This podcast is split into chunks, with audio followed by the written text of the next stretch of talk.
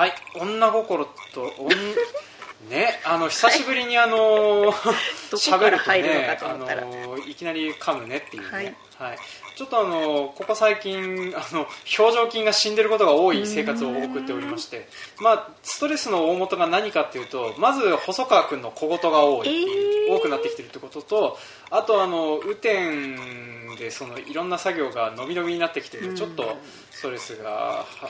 だった感じだったんですね。特にあのニンニクが今植え付け終わってなくて、えー、本当でしたら10月の10日に終わってなきゃいけないものがですね、えーと、ただいまあの10月の22日なんだけれどもあと2日かかるかなっていう。うちの父が米持ってきて、はい、子供と思いの間にああれは大変だわって言ってた、はいあのですね、まあ、あの機械がですね基本的にあの青森で使うことを前提にされていてで青森の土壌って基本的にあの火山灰土っていってあの柔らかい土が多いんですよね、うん、はい、でうちはあのなんですかね、えーと、強粘土ってとかあのなんていうかなあのひどい粘土っていうねあの、まあ、褐色グライドっていう風な凄まじい粘土のところなんですけど、まあ、それでやるとですね、まあ、ボキンボキンと支柱とか大事な部品が作業中に折れてですね作業が頻繁に止まるという風なことで大変難儀をしているんですよ。で、まあ、そんな感じでですねちょっとあの大自分のせいもあるっちゃあるんだけれどもあの自分の能力というか自分の範囲外のことでどうしようもないことっていう風なのが、まあ、我々農家って結構あるわけですよ、うん、まあ、特に影響を受けるのが天気ですねであとはあの、まあ、コロコロコロコロ変わる農農業情勢だったりしますと、うん、でまあ、うちの番組はあの知識がないっていう風なのもあるんですけども僕がそのポリティカリーなことにあまりタッチしたくないっていう風な理由であんまり農政のこととかは触れないんですけれども、まあ、そういった感じでちょちょっとあの、えーと、外部環境に結構影響を受けるお仕事なんでございます、うん、はい。まあ、どこの業界もそうだよって言われたらその通りなんだけれども まあまあ、あのその多分あの皆さんそこまで天気に影響を受けてねえだろうってことでね。天気にはね。ね、うん。まあ、植木屋さんは受けてるかもしれないけど、まあ、それ以外はそんな受けてないとは思うんだけどね。まあまあそんな感じでちょっと天気やら何やら影響を受けている我々が、まあ、そういったような外部の理不尽にどう対処しているのかとか、まあ、最近どんな目にあったとか、まあ、そんなようなことを中心に今回も話していこうかと思います、はい、というわけで今回も参りましょう。せーの。バカ農業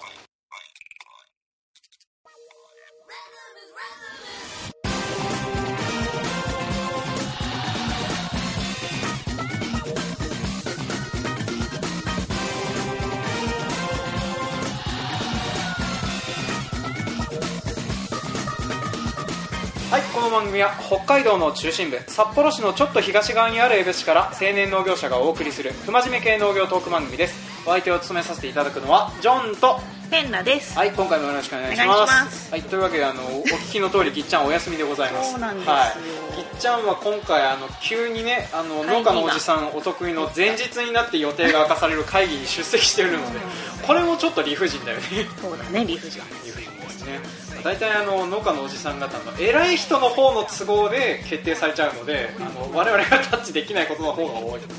でねあの、まあ、それもあの天気と,、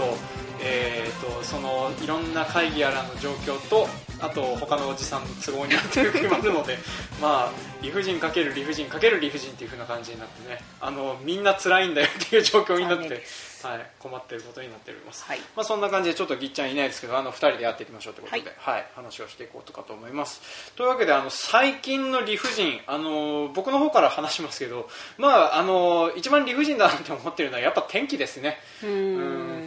あの天気とあとニンニクの植え付け機の調子の悪さ、うん、この辺はあの多分僕の扱いも悪いし土壌の状態も悪いしあと天気も悪いっていう風な感じでね、えーとまあ、非常に植え付けが遅くなって、えー、海外のニンニクの植え付け機を眺めていいなって思ったりしてたところなんですよね。えじゃあ天気で一番影響を受けたのはニンニクってこと？そうですね。あと大豆と稲刈りっていう風なのが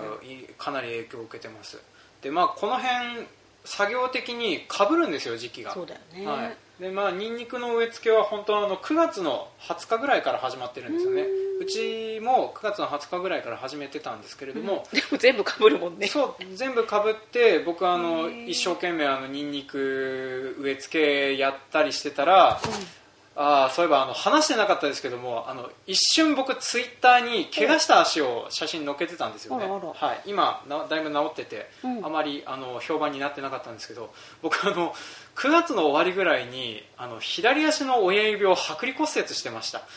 挟んだのね、えーと、何をやったかというとあのちょっと油圧ジャッキを、あの補助に運んで、うん、ちょっとあのトイレがトレーラーに乗っけてあったんですよね、はい、そのトレーラーに乗っけてあったトイレが傾いちゃって、うん、で起こすのに油圧ジャッキが必要だなって思って、油圧ジャッキを軽トラの上に乗せようとしたらですね、うん、えー、っ とまああのなんとかなるだろう俺力持ちだしって思ってたらなんとかならず。大きいやつなんでしょ？はいあの自動車どころか、うん、あのトラクター持ち上げられるやつでございます、えー、っと、まあ、僕持った感じだと1票より重いかな。60キロより多いかなそれが左足の親指の上に落ちまして、えー、しばらく長靴が履けなくてあのブロッコリー最後の方は長靴履けないっていう理由だけで出なかったっていう。病院にすぐ行ったの？病院すぐ行きました。でそれで、まああのまあ、どうしようもないよねっていう、うんうん、ただあの歩きはするだろうけれども、うん、なるべく安静にっていうふうに言われてあのまあ足の親指なんでつま先を覆うようなギプスなんてできないからっていう理由でなんかあの固まる板みたいなのがあるんですよね水に濡らすと、うん、でそれで型作って親指が触れないようなっていうふうなの生活を2週間ぐらい触れちゃうでしょでも。まあ触れちゃいますね。痛いでしょ。で足引きずりながら、えー、えー、とまああのいろんな人の品種を買うので、えー、忙しい時に、ね、忙しい時にねお前何やってんだよっていう。で、まあ、当時困ったのがマニュアル車に乗れないほうほうほう。えどっち足あの左足なんでクラッチが踏めないんですよ、はい、だからあの軽トラ乗れない。そうそう軽トラ乗れないトラクター乗れないとあとあのトラックに乗れないっていうふうなので、まあ、必然的にあのコンバインにしか乗れないっていうふうなことで 延々とコンバインに乗せられておりました。そうなんだ、はい。まあ、それがですね治らず、えーとまあ、足を引きずっててまさかあのこんな治ってしまうまでニンニクは植え付けは終わってないとは思ってなかったですよね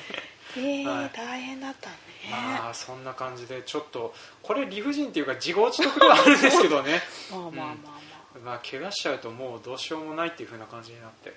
でまあそんな感じで今年はその、まあ、作業がいろいろ雨もありまして遅れに遅れてありました、うん、でその後まあ稲刈り自体があの雨で結構遅れてそうだね、はい、でその後すぐに大豆の準備に取り掛かったんですけど大豆は大豆であの雨がたくさん降るとあのなんですかね鞘が濡れてあの収穫した大豆が汚れちゃうっていうふうになって、うん、なかなかのタイミングがなくてね、うん、えーと、うち終わったのが10月のそれこそ16とかそこら辺なんですよね。中ぐらい。もそうだ、うん、うん、あペンダーさんのところも大体そのぐ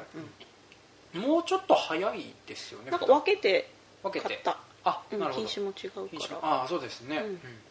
まあそんな感じでちょっとえーと、いろいろと影響を受けて、うん、でまあ、一番影響を受けてるのがあの僕が担当しているニンニクなんだけれどもまだ終わってないっていうね。はい、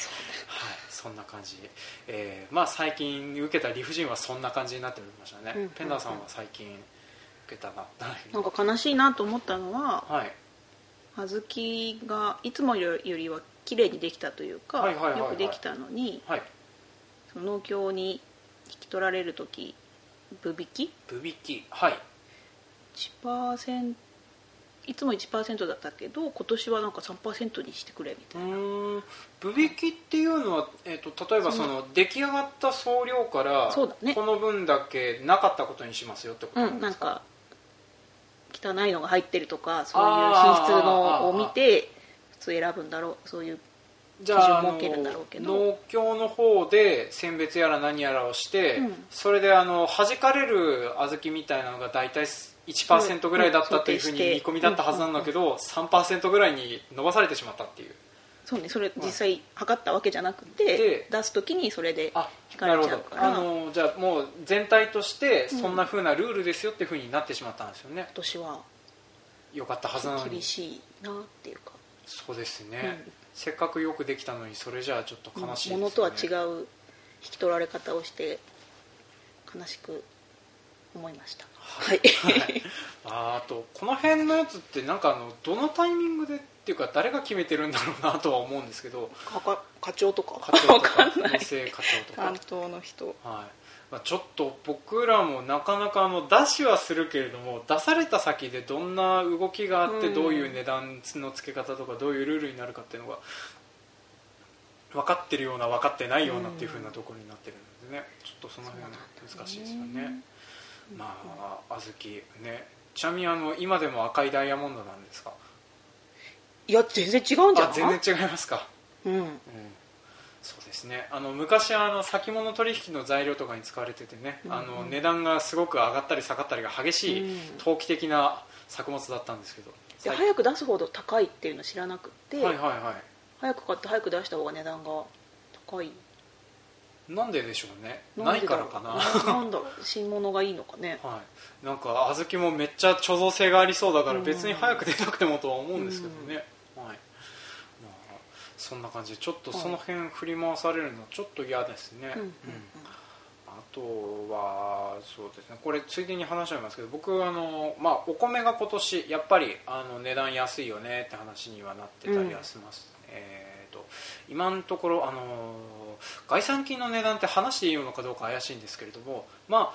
大体あの1票1万円台切ってるとやつもあるし切ってないやつもあるぐらいなはい、唯一夢ピリカっていう北海道で、えー、と最近あのマツコ・デラックスが宣伝してない方のお米ですね。最近って今あれ？宣伝してんじゃない？夢ピリカ。今日も新聞載ってました？なんかマツコ・デラックスが食べてくれたおかげであの夢ピリカも七つ星もなんか、うんうんうん、あの日本的にね有名になってくださいましたけども、うん、まあ、あのでももともと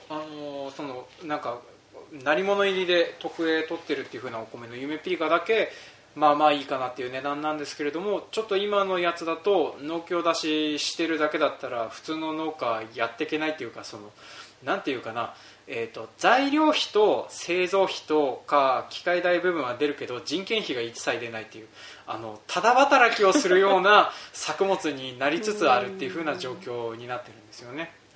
はいで一応私こういうふうなメディアを持っておりますのでこういうふうなことを話しておいた方がいいのかなっていうふうなことでちょっとそういうふうなのだけちょっと話しておきます。まあそれより安く作れっていうふうな話なんだろうけどねっていうね、うん、無茶言うなとはちょっと思ったりはしますね。自分でその売ってるお米は去年と値段は変わってなくそれでですねあの僕去年と値段変えてないんですうちのお米、うんうんで、まあ、なんでかっていうとあのうち米を直売して配達とかをやってるっていうふうな手前ですね、うん。うん、値段を例えば今現在スーパーの値段に合わせてしまうと、あのやる意味がなくなってしまうっていうのが正しいんですよね。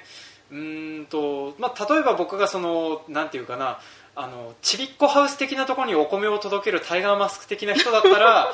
まあその値段でもいいかなっていうか、まあ、それだったらタダでやるかなって思うんですけれども、まあ、それを一般のご家庭皆様皆様に縁もゆかりもないのにやる理由はないよねっていう風な感じになっちゃうので、まあ、それでちょっとあのお客さんからたまに高い高いって言われるんですけども 申し訳ないけどそういう風な感じなんですっていう、届けてるんだもんね、はい、ちょっと企業努力で多少安くするとか考えてはいるんですけどね、無理なもんは無理だぜっていうね。さすがに僕あのボランティアで米を作ってるわけではないのでっていうねまあ、そんな風な感じになってて。で、まあ、これからちょっとそれが加速するんじゃないかなと思うと、あの大規模な精米施設をどうしたもんかなって思っちゃったりするところなんだけどね、はい。まあ、それが最近理不尽かなって思ってたりする部分だとは思うんだけど、まあ、前々からいろんな人が言ってたじゃんっていう風なのを聞くとかなり腹立たしくはあるんですよね。うん。まあなもん知ってるけどさっていう風な話なんだよね。じゃあどうしろって言うんだよっていう風な話でね、うんで、えーと、この辺の話を始めるとまた愚痴の話になってしまうのと、はい、あとかなり難しいところに踏み込んだ複雑な愚痴になるので、えーと、とりあえず僕の方からあまあこの辺はまあこんなもんとしとこうかなとは思うんですけど、はい、あのー、まあそれ以外の最近の理不尽って例えばえーと、あとちょっと、まあ、僕これあの話まただいぶずれるんですけど冒頭に話してた細川君の小言 が軽くね、うん、あの理不尽だなって思う瞬間があるんだよね。えそれはさ独り言なの？いやあの僕に対する小言なんあ小言なんだ、うん、まあ、主にあの僕が例えばあの精米とかそのチームでやってたりするんですよ、あのまあで僕がその注文を受ける人なので、うんうん、受けて指示出しをするんですけれども、うんうん、まあ、それに対してあの細川君が言ってることは正しいんですけど、うん、正しいことを1回言えば済む話を3回から4回に分けて言うんですよね。そういうタイプなの、うん、だから嫌だなっていうふうなのを軽く理不尽に思ってたりはするんですよね。いや1回言えば分かるよってうん、いやこの間聞いたよっていうふうな話をしても いや分かってないと思ったからっていうふうなことを言われて腹立つなこいつって思いながら え大丈夫？まあまあ その辺でちょっとあの軽く仲悪くなって、えー、険悪になってた時期が一時期ありましたけれども、はい、あの切れながらぎっちゃんにぬかを渡してた日がありました。まあこれあの本当はねぎっちゃんいた時にでもちょっとまた話をすればいいかなと思うんだけどまああのちょっとそういうふうなのであのなんかあることはあるんだけど。溜まってるんですね。ね。そうですかそうですか、まあ、ちょっと皆さん忙しくて、ね、そうだね忙しい時期だから、うん、あの細川君も小言が増える時期なんだなっていうふうにも思ってたりはするんですよね。はい。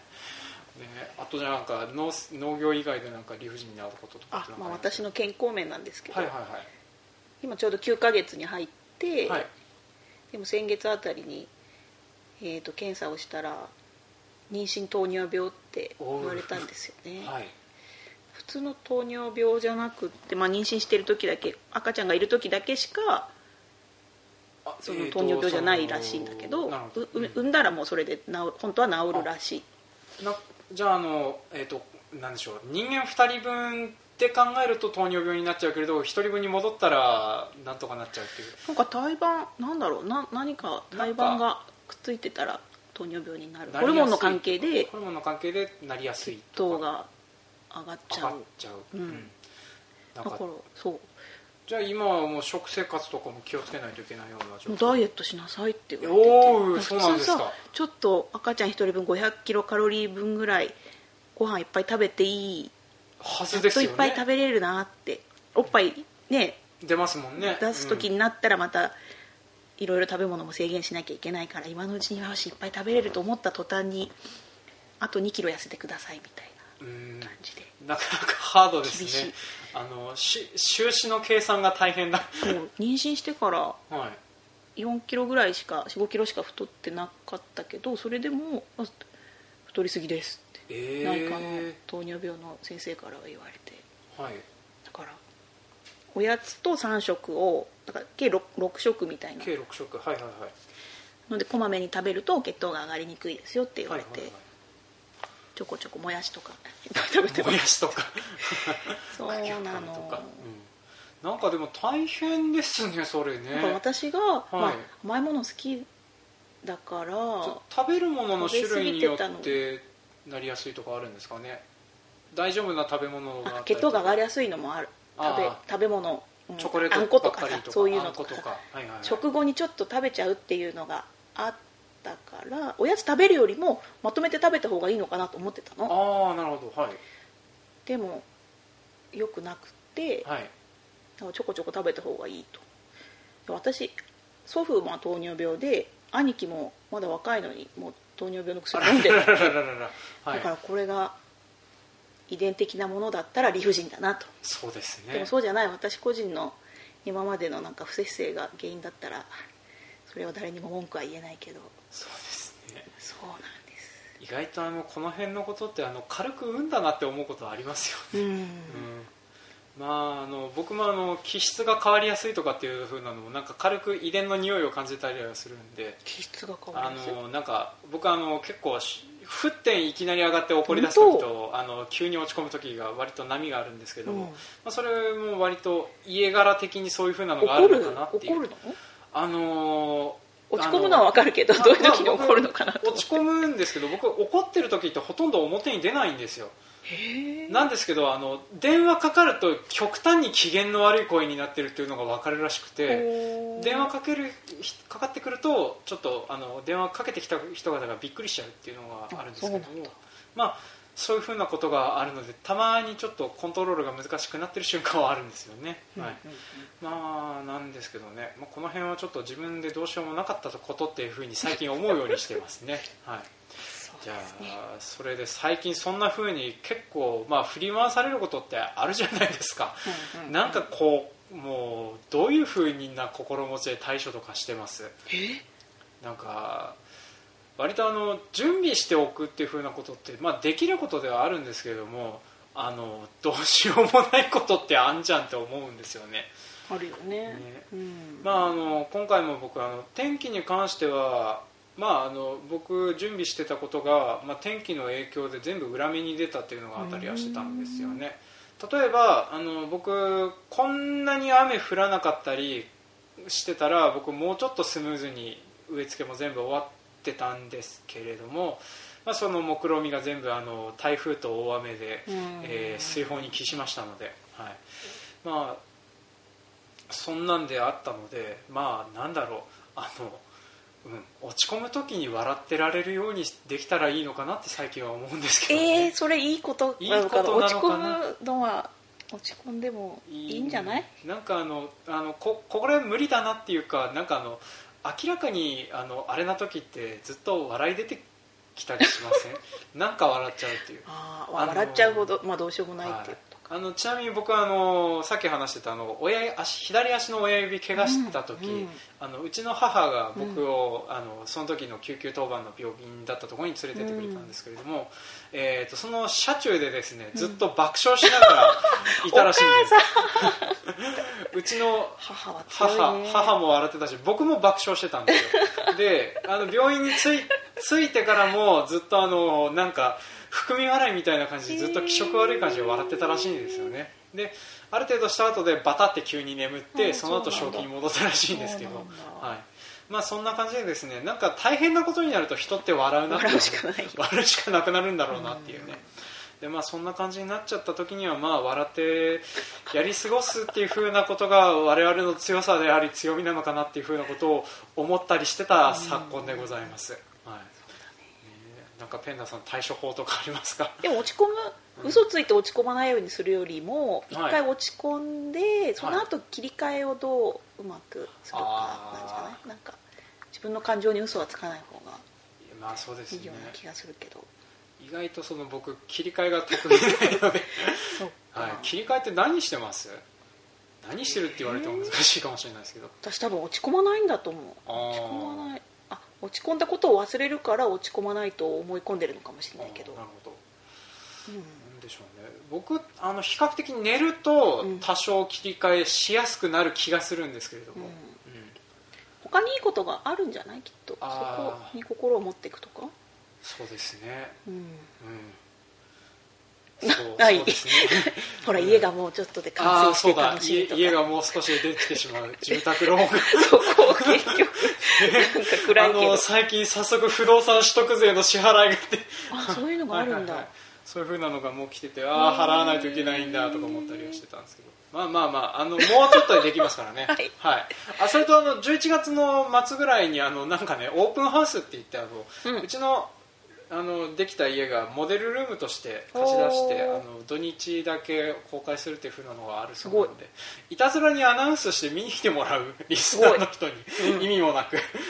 あこここに住むんだあいつっていうふうに思っても。餅巻きはしたの？餅巻きしなかったです結局。はい。まあ、なんですけどあのなんかいろいろと見た感じいい感じの家になってるかなと思います。引っ越してから不満はいっぱい出てくると思うんですけれども。なんか父が場所を知っててさ、はい、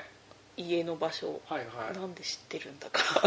まああの辺はあまり家新しく建ててないですからねはい。まあ、なのでちょっとあのそのうち、えーと、番組内でいたずらにアナウンスしてあの入場者を無駄に増やしてみようかなってはい、思ったりしております、はい。まあ、じゃあちょっと話だいぶそれたりはしましたけど、はい、まあ、こんな感じであの理不尽とかはこれからいろいろと降りかかってくるとは思いますけれどもまああのー、なんとかやり過ごしたり、あのー、それに向けて準備できることはして、まあ、ダメだったらなんか別の手段考えようというふうなことで、えー、まったりやっていこうかと思います、はい、はい、というわけで今回は理不尽のお話でした。はい、はい。はい、今回も聞いてくださいましてありがとうございました。した。当番組では感想コメントを募集しております。メールアドレスバカ農業 .gmail.com までメールをいただくか Facebook ページブログツイッターなどでもコメントを募集しております、えー、メールはメールのみに限りだいぶダブったな。飲みに限りってなんだよっていう、はい。えー、メールに限り、えーと、懸命にですね着払いかと書かれているトークテーマを投稿してくださったリスナーの方にはですね 送料着払いで農作物が送られてくる場合がございます、えー、この時期ですとねなんだろう。あのぎっちゃんが、あのー、とりあえず雪の下キャベツあるっていうふうに言ってたのと、あと僕のうちは、えーと、ニンニクとあと米があるかな、うんうん、まあそんな感じでいろいろとございますのであの、まあなんかこの時期冬場になってからどうせあいつら何もねえだろうっていうふうに思っている方もいらっしゃるかもしれないですけどまあ何かありましたらご連絡ください。あの、はい、送料着払いで発送いたします、はい、はいで、えーと、それとですねお手紙とか、えー、メッセージとかいただいております。いただいているんですけど手紙をいただいてる手紙というかあのごめんなさい、はい、す。みませんあの分かりづらい表現をいたしまして。はい。えーと、フェイスブックページでとかですねあのコメントとかすみませんいただいてるんですけれどもちょっと諸事情がございまして、えーと、次回の次回の次回えっ、ー、とまあ、次の次の回で、えーと、読み上げをさせていただきます、はい、で、えーと、おそらく次回というか、まあ、アナウンスもしちゃっといていいと思うんですけど、えー、11月5日の朝の NHK 番組「おはよう北海道」というニュース番組で、えー、バカ農業がですねちょっとあの映像素材として取り上げられるというふうなお話をいただいております、はい。でまあ、そんな感じで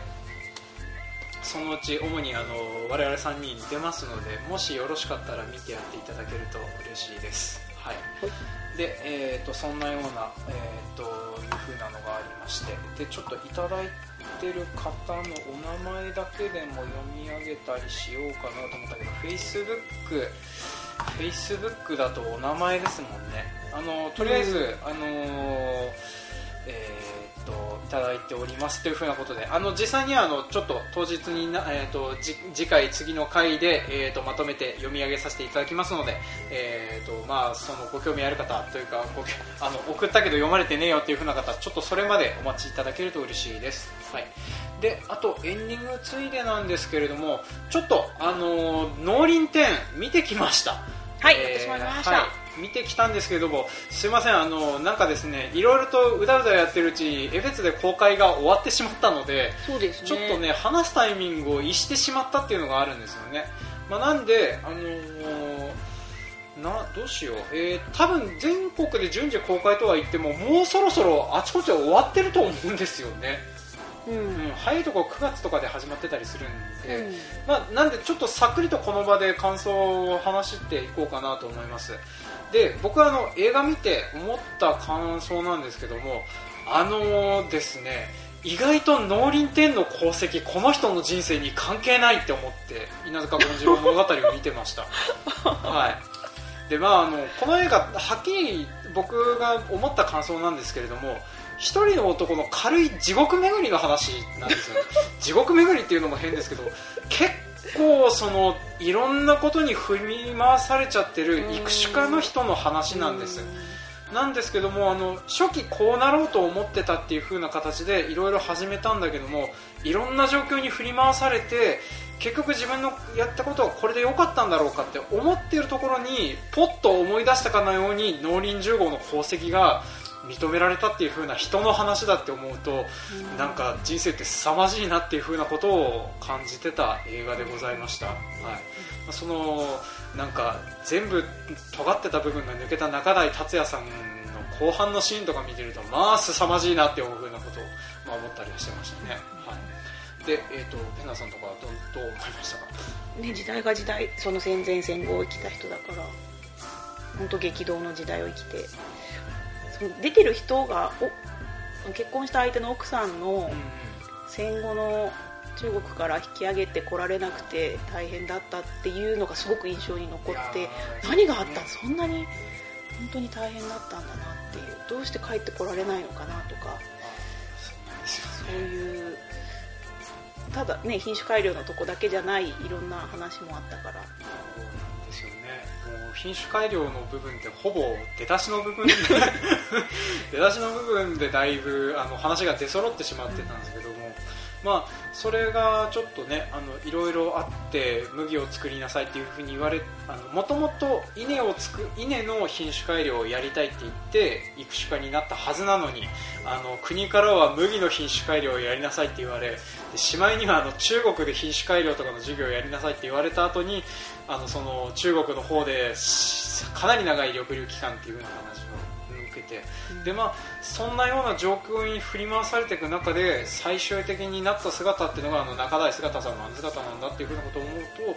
と、まあ、なかなか凄まじい映画だなっていうふうなことを思ったりもしましたね。で一応ここからですねまだあの公開どっかではやってるとは思います、うんうん、ちょっと僕らも全然情報把握してないんですけど DVD 化とかなるんですかねこれね。どうでしょうね。どうでしょうね。ちょっとこの辺は謎なんですけれども、うん、まああのもし見られる方というかあの見に行ける方とかいらっしゃいましたらちょっとそんなのを、えーえー、聞いてみてちょっと見てみたいなと思っている方がいらっしゃいましたらちょっと見ていただければいいかなと思います。はいあとはそうだな。なんかこんな感じあのそう農業の映画についてもそのうちどっかで話をしたいって思うんだけれどもあの今回の映画見てちょっと如実に思ったんですけどやっぱ農業の映画って畜産しかできない理由って分かった気するんですよね今回見てて。畜産しか？あの農業の映画とかで映画に題材にされる農業って畜産しかないんですよ基本的に。なんでかっていうと畜産はあのあの牛が生まれて出荷して死ぬまでっていう風なところで1本線がつながるんですけど僕ら植物の生き死にまで感情移入ができないんですよ、だからそれでその結局のところ人間がその何回も何回もその輪作を繰り返してて生活をしていくところでしか畑作とかの農業っていう風なのを伝えられないんだなっていう風なのをちょっと見てて思ったりはしてたんですよね、うん、そしてあと育種家のあ話ちょっとごごちゃになってすみませんけどなんか育種家の功績の話をあの劇中でも話されてたんですけど僕らの成果っていうのは先輩とかから代々受け継いできたものなんだって話をしてたんですよね、5年10年とかかって作り上げるものなんだっていう、でたまたまそれを検定するときにそのあの研究員だった人の名前が付くだけであってじゃあそれまでの人方の功績はどこに行ったんだろうっていう風な感じにもなっちゃったりするのでなかなかあの今回映画を見ててやっぱりその稲塚権次郎一点押しっていう風な形をとってはいるんですけれどもでもやっぱりそれはそのそれまでの人方の努力は当然あったろうしっていう。で今回多分名前に載らない人方の活躍がほとんどだったと思うんですよね。で農業自体がやっぱりあの歴史に名前の残らない人方の功績の塊だったりすると思うので、